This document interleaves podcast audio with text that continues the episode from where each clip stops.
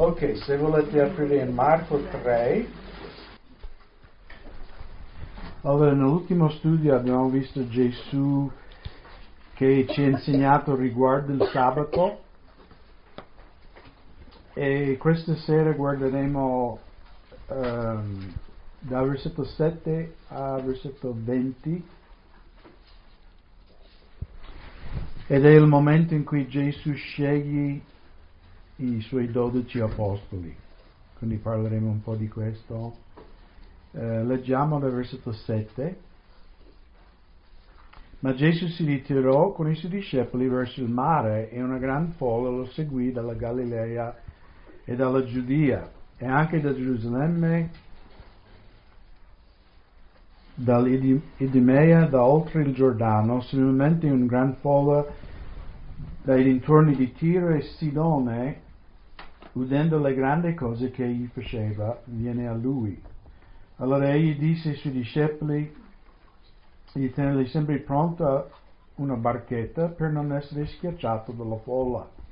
Poi ne ho guarito molti, tutti quelli che erano malati si acclamavano intorno a lui per toccarlo, e i spiriti immondi, quando lo vedevano, si prostravano davanti a lui e gridavano dicendo: tu sei il figlio di Dio. Ma egli li sgridava severamente perché non dicessero chi egli fosse. Poi egli salì sul monte e chiamò presso di sé quelli che volle, ed essi si avvicinarono a lui, e ne costruì 12 perché stessero con lui, potesse mandarli a predicare e avessero il potere di guarire infermità e di scacciare i demoni. Ed essi erano Simone, al quale pose il nome Pietro, e Giacomo figlio di Zebedeo, e Giovanni fratello di Giacomo, ai quali diede i nomi di Boanerges, che vuol dire figli del tuono, e Andrea, Filippo, Bartolomeo, Matteo, Tommaso, Giacomo di Alfeo, e Taddeo, Simone di il Cananeo, e Giuda Iscariota, quello che poi lo tradì. E quindi vogliamo un po' vedere come Gesù ha scelto questi 12 uomini, perché secondo me ci sono tante lezioni anche per noi come cristiani. La prima cosa è che non viene portato, perché Marco, vediamo in questo Vangelo, lui è un uomo di poche parole, no? È come mio figlio Giuseppe, come è andata la giornata? No, tipo neanche una parola viene a tirarlo fuori. E quindi a volte Marco non descrive pienamente quello che sta accadendo. Ma noi sappiamo del Vangelo di Luca, non dovete andare là, lo leggo io, in capitolo 6, perché Luca racconta questa stessa storia, e Luca scrive in Luca 6, versetto 12 e 13, ora avviene in quel giorno che egli se ne andò sul monte a pregare, e passò la notte in preghiera a Dio, e quando fu giorno chiamò a sé i suoi discepoli, e se ne scelse 12, ai quali diede anche il nome di apostoli. Quindi Marco, di nuovo, poche parole, dice: sì, Gesù è andato al monte, poi ha chiamato i discepoli a sé. Invece Luca dà molto più dettagli, dice: Gesù ha passato tutta la notte in preghiera. E secondo me questa è una cosa molto importante anche per noi, perché se Gesù aveva bisogno di stare tutta la notte con il Padre prima di prendere una grande decisione, quante notti dovevamo stare noi prima di fare un grande passo? E quindi è importantissimo. Anche per noi la vita di preghiera chiaramente è importante tutti i giorni, però secondo me prima di fare delle scelte molto importanti per la vita, di seguire l'esempio del nostro Signore, no? Di prendere un tempo, e anche secondo me è importante, perché io credo che voi tutti pregate tutti i giorni, amen? E parlate col Signore tutti i giorni, giusto? anche magari mentre lavoro, Signore, mentre Signore aiutami, benedici quella persona, no? Perché uno deve mettere in ginocchio, chissà fare che cosa, no? Però è importante anche per noi come cristiani di staccare, no? Di dire ok, oggi è una mattina libera, vado a fare una passeggiata nel bosco con la Bibbia a solo stare con Dio, perché devo sentire di Dio, Dio mi deve parlare, mi deve dare una chiara direzione per questa cosa. E io e Silvana, da quando ci siamo conosciuti in campo di missione, noi non abbiamo mai preso una grande decisione per la nostra vita senza lungo tempo di preghiera e anche digiuno, no? Magari un giorno solo, però dedicare un giorno intero solo alla preghiera, a lodare il Signore e chiedere veramente, no, la sua guida in ogni cosa. Anche prima di venire qua noi eravamo in California, io lavoravo per la chiesa di Costa Mesa là, costruendo la scuola biblica a Morietta, e il nostro desiderio era sempre di tornare qui. Eravamo ormai lì un anno e devo dire che quell'anno per me è stato di grande sofferenza, perché dopo 11 anni in campo di missione non volevo stare, e non sono di California, e quindi mi sentivo un pesce fuori di acqua. Però verso la fine di questo anno sembrava che forse il Signore stava aprendo una porta lì in America, che non era una cosa che io volevo. E non entrerò nei dettagli, dirò solo questo: il Signore ha dovuto portare me al punto che io mi sono reso e ho detto: Signore, se tu vuoi che rimango qui in California, io rimango, non voglio rimanere, ma se tu vuoi che rimango, se questa è tua volontà, io rimango, io voglio tornare in Italia. Comunque sia io che Silvana sentivamo un po' tipo nel limbo, anche se noi non crediamo nel limbo, amen?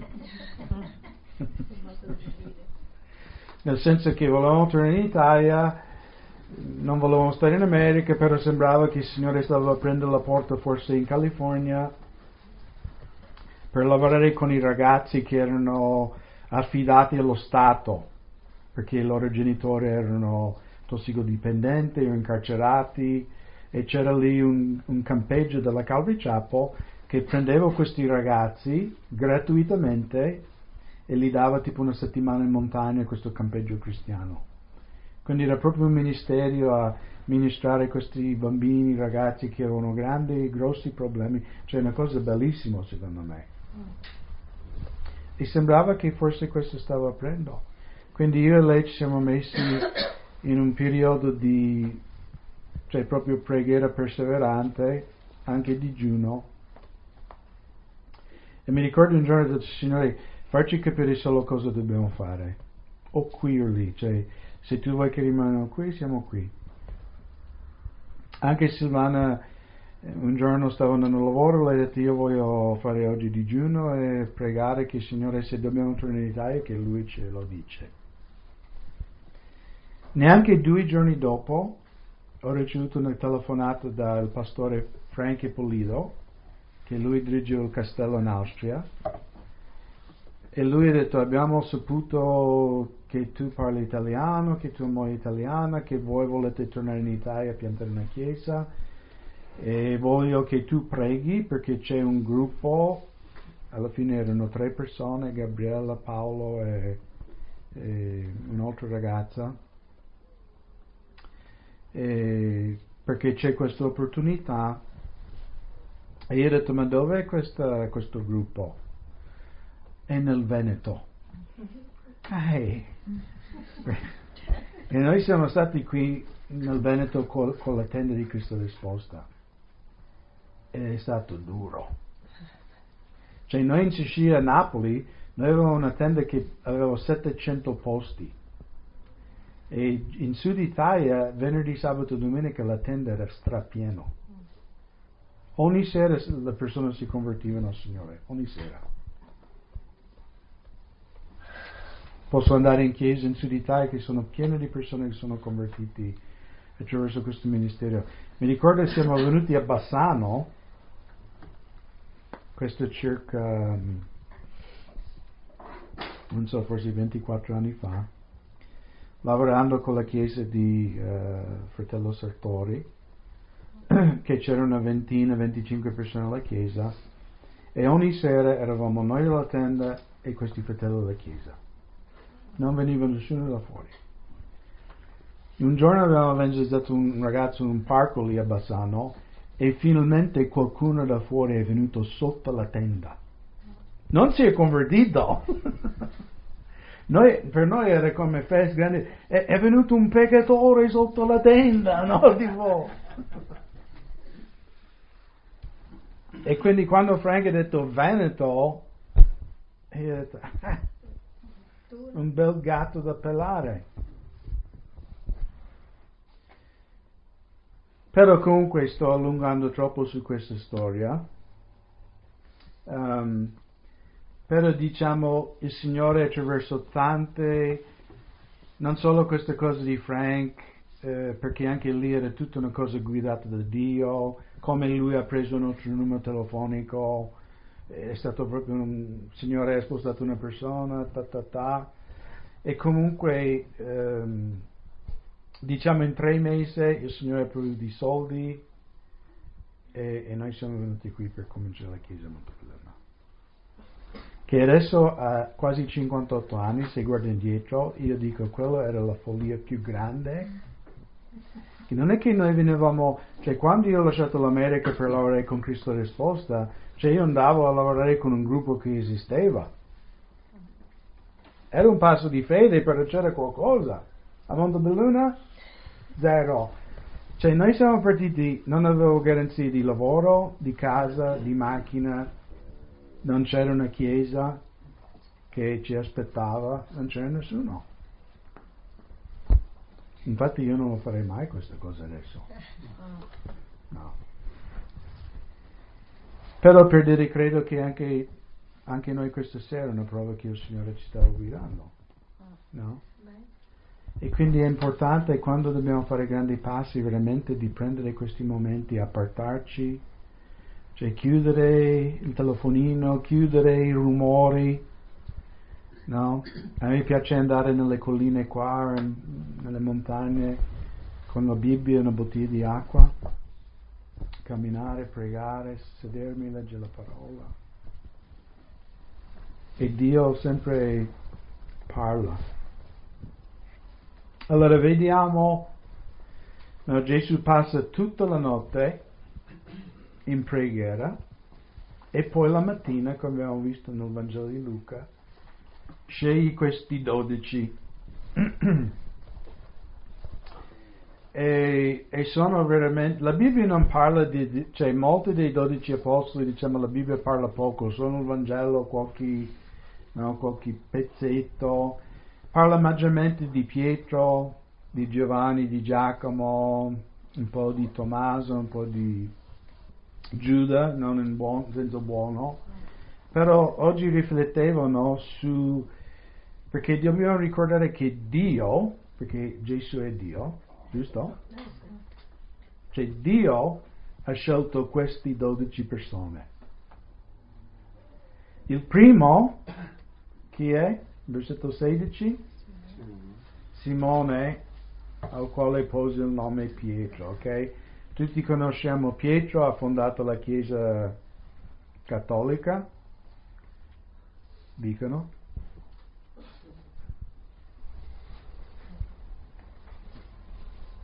Ma guarderemo un po' gli avvenimenti nella vita di queste persone che il Signore ha scelto, e magari sembrerà buffo, però almeno quando ho fatto questo studio mi sono molto trovato me stesso, no? Perché è facile guardare gli apostoli e un po' giudicare, dice, ma come potevi fare una cosa così, no? Cioè tu hai camminato con Gesù, tu lo toccavi, tu lo guardavi negli occhi, tu sentivi le sue parole, no? Quindi il primo, Pietro il pescatore. In Matteo 16, versetto 22-23, è lì dove Gesù chiede ai discepoli: chi dicono che io sia? No? Alcuni Giovanni, alcuni Elia, alcuni dei profeti, giusto? E Gesù ha detto: ma voi ragazzi cosa dite di me? Pietro, che Pietro è sempre il primo, no? Dice: tu sei il figlio del Dio vivente. E Gesù dice: bravo Pietro, carne e sangue non hanno rivelato questo tema allo Spirito di Dio. Poi ricordate cosa accade dopo questo? Gesù racconta ai discepoli: guarda ragazzi che io devo andare a Gerusalemme e sarò ucciso. E quindi Pietro, in versetto 22 di Matteo 16, allora Pietro lo prese in disparte e cominciò a riprenderlo.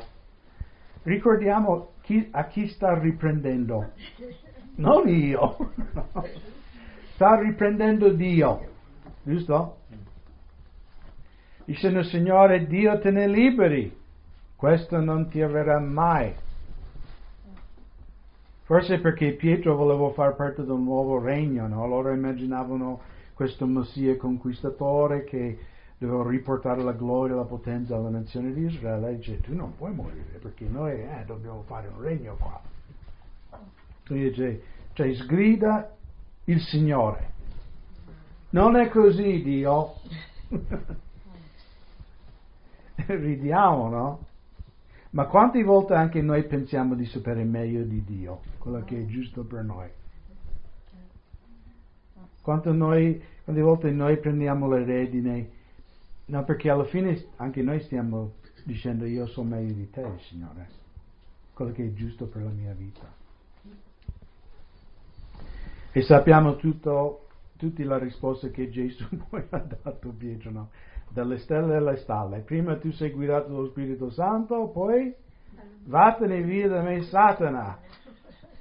Tu mi sei di scandalo perché non hai il senso delle cose di Dio, ma delle cose degli uomini. Però di nuovo anche noi tante volte pensiamo di sapere meglio di Dio quello che è giusto per la nostra vita. Poi più avanti in Matteo 26, quando Gesù porta i suoi discepoli nel giardino di Getsemane e dice: guarda ragazzi, questo è un momento molto intenso, state qui a pregare con me. E voi sapete poi, no, erano lì a russare e Gesù è tornato. Poi tornai ai discepoli, trovò che dormivano e disse a Pietro, perché Pietro era un leader nelle cose buone, anche nelle cose non buone. Così non avete potuto vegliare neppure un'ora con me. Cioè ragazzi, questo è un momento intenso, ho bisogno che voi pregate con me. E non potevano neanche un'ora. Più avanti, quando le guardiano del Sinedro vengono a arrestare Gesù con i soldati romani, sappiamo, no, perché Pietro era una persona molto impetuosa, no? Partiva, se era buono o no, ma partiva, che in un certo senso non è una cosa brutta, almeno facevo qualcosa. Tante volte era sbagliato, ma almeno facevo qualcosa. Non era quello sempre: io non faccio niente, poi. E sappiamo cosa ha fatto Pietro. Ha preso la spada, no? Ha tagliato l'orecchio di questo servo del sommo sacerdote. Questo servo si chiamava Malco. Quanti di voi avete mai tagliato l'orecchio di un non credente? Per nessuno.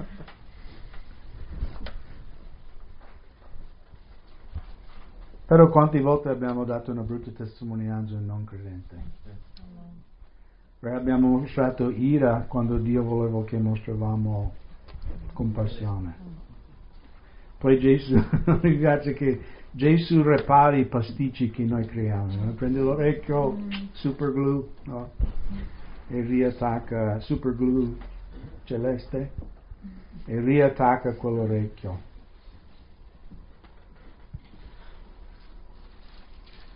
Anche a volte Pietro era orgoglioso. In Marco 14, quando Gesù ha detto tutti voi mi rinnegherete, Pietro ha risposto: anche se tutti gli altri si scandalizzassero di te, io non mi scandalizzerò. Quante volte noi pensiamo di essere meglio degli altri fratelli? Che poi avrà una brutta doccia fredda questo Pietro, che ci porta a Matteo 26, quando Pietro per la terza volta rinnega che conosce Gesù. E in Matteo è molto esplicito, perché quando uno viene e dice: anche tu eri con lui, perché tu accento, no? Tu parli come uno di Galilea, anche tu sei con Gesù. E in Matteo 26, 74, allora cominciò a maledire e a giurare, dicendo: io non conosco quell'uomo. E in quell'istante il gallo cantò. Quindi non è solo nego, cioè con parolacce. Forse non bestemmie, però anche qui mi sono chiesto, magari non ho negato Gesù letteralmente con la bocca, però magari ho negato con le mie azioni. Poi dopo Pietro abbiamo fatto Pietro a pezzi. Andiamo avanti. Giacomo e Giovanni, i figli del tuono, un bel nome questo, sembra tipo un nome di un gruppo di bikers, no? Tipo, come si chiama i bikers in italiano? I motociclisti? No, ma c'è un altro nome. Centauri, esatto. Sons of Thunder. Anche loro, nel Vangelo di Marco, in Marco 10, versetto 35 e 37, allora Giacomo e Giovanni, figli di Zebedeo, si accostarono a lui, dicendo: Maestro, noi desideriamo che tu faccia per noi ciò che ti chiederemo. Quindi un po' come il genio nella lampada. Genio. E disse loro: che volete che io vi faccia? Essi dissero: concedici di sedere uno alla tua destra e l'altro alla tua sinistra, alla tua gloria. Non hanno chiesto una macchina. Mi dai quella macchina nuova? No, io voglio sedere alla destra in paradiso, cioè nel regno di Dio voglio essere il numero 2 e mio fratello numero 3. No?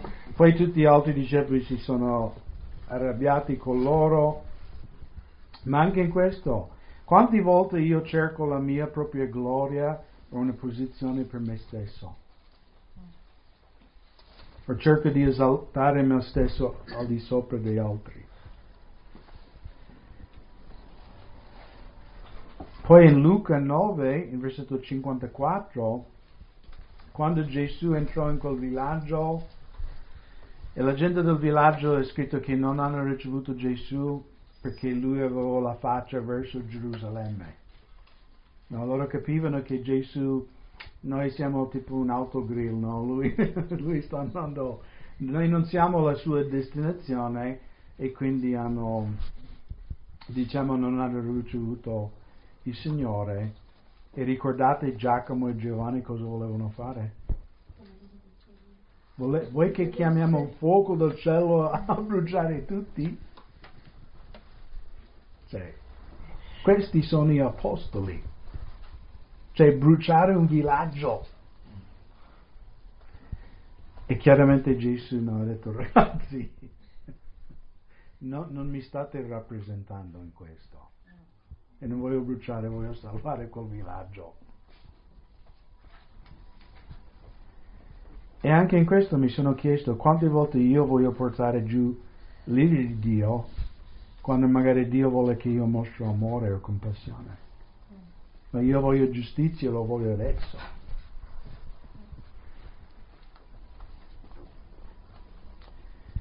E anche loro, anche Giovanni e Giacomo, in Matteo 26, anche loro nel momento più bisognoso del nostro Signore, anche loro lo hanno abbandonato. Che tante volte ce lo prendiamo con Pietro, che lui ha rinnegato con la bocca ben 3 volte.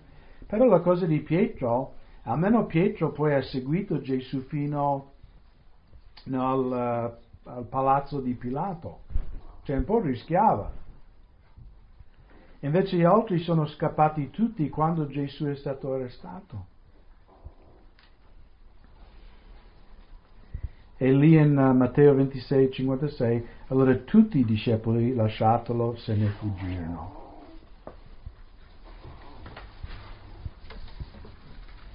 E anche qui la domanda, siamo disposti a condividere Gesù quando non è popolare?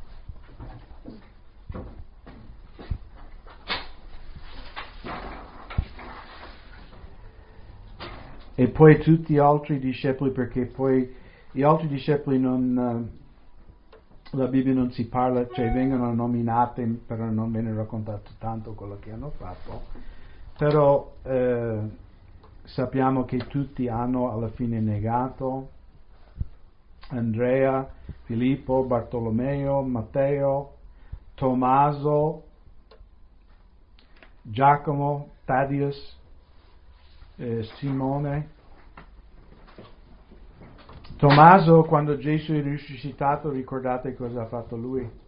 Gli altri avevano visto Gesù, guarda il Signore risuscitato. Tommaso come ha risposto? Solo se io tocco, poi crederò. Anche questo. Quanti di noi diciamo, Signore, se tu fai questo, allora io vivrò per fede. Signore, se tu mi dai un doppio busta paga, allora io comincerò dalla decima.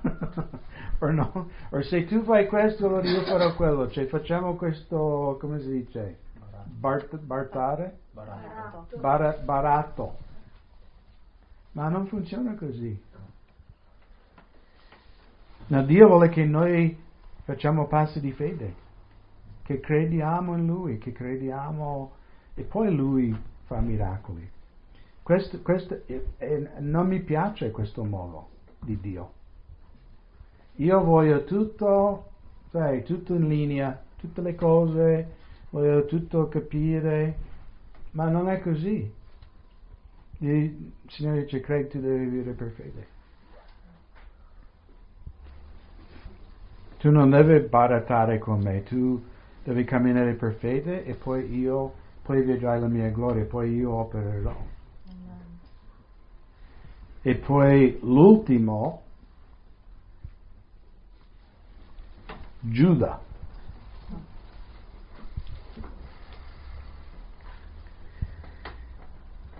In Giovanni 12, versetto 4 e 6, quando quella donna non ha unto Gesù per la sua sepoltura, non ricordate Maria? Allora uno dei suoi discepoli, Giuda Iscariota, figlio di Simone, quello che stava per tradirlo, disse: perché non si è venduto questo olio per 300 denari e non si è dato o ricavato ai poveri? Ora egli disse questo non perché si curasse dei poveri, ma perché era ladro e tenendo la borsa ne sottraeva ciò che si metteva dentro. Vedi, Giuda era sempre un diavolo. Lui camminava con gli altri, lui diceva alleluia, gloria a Dio, pace fratello, però tutto il tempo rubava i soldi di Dio. E anche il disprezzo, no? Cioè questo è il Signore. E questa donna ha versato questa cosa preziosissima, no? Come un dono per il Signore. E Giuda, come vedevo questa cosa? Ma che spreco! Cioè già tu vedi nel suo cuore, cioè per lui era un spreco a dare qualcosa per Gesù.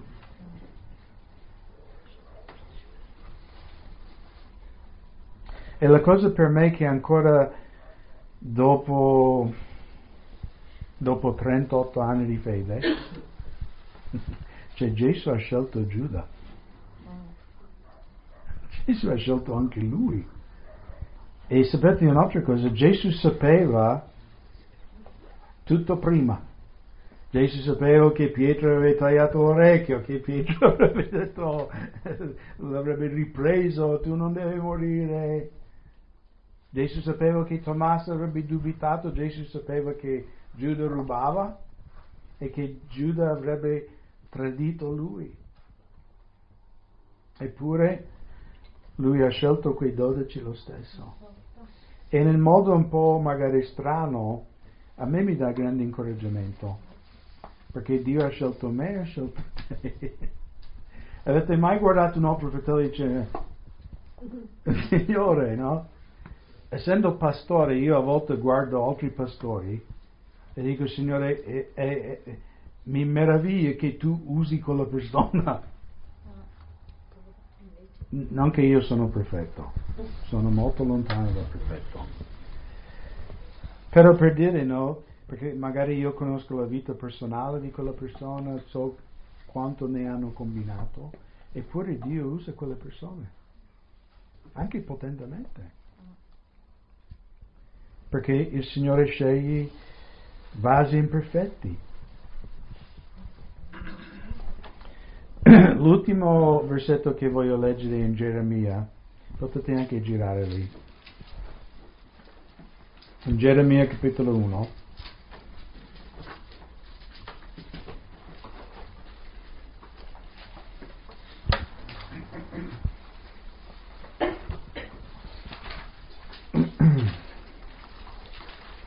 E queste sono le prime parole che Dio dice a Geremia. No, Geremia era un teenager quando Dio lo ha chiamato di essere profeta.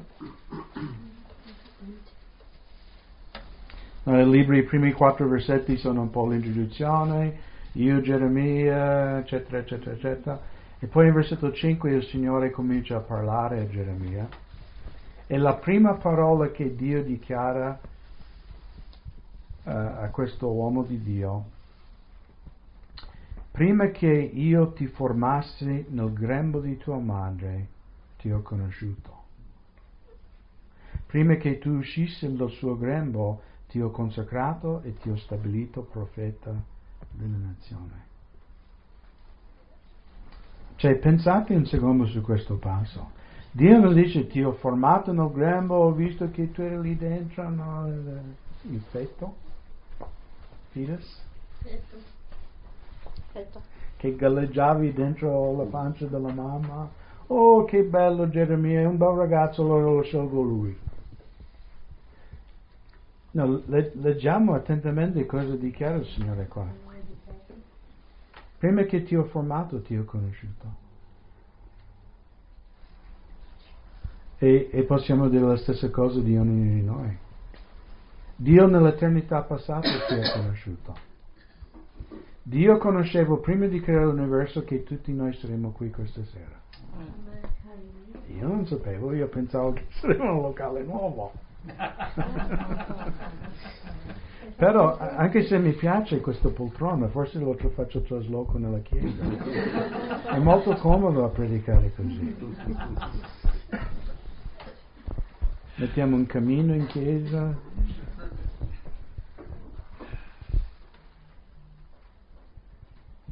E spero che siate incoraggiati. Io sono stato incoraggiato anche a studiare questo, perché Dio sceglie persone imperfetti.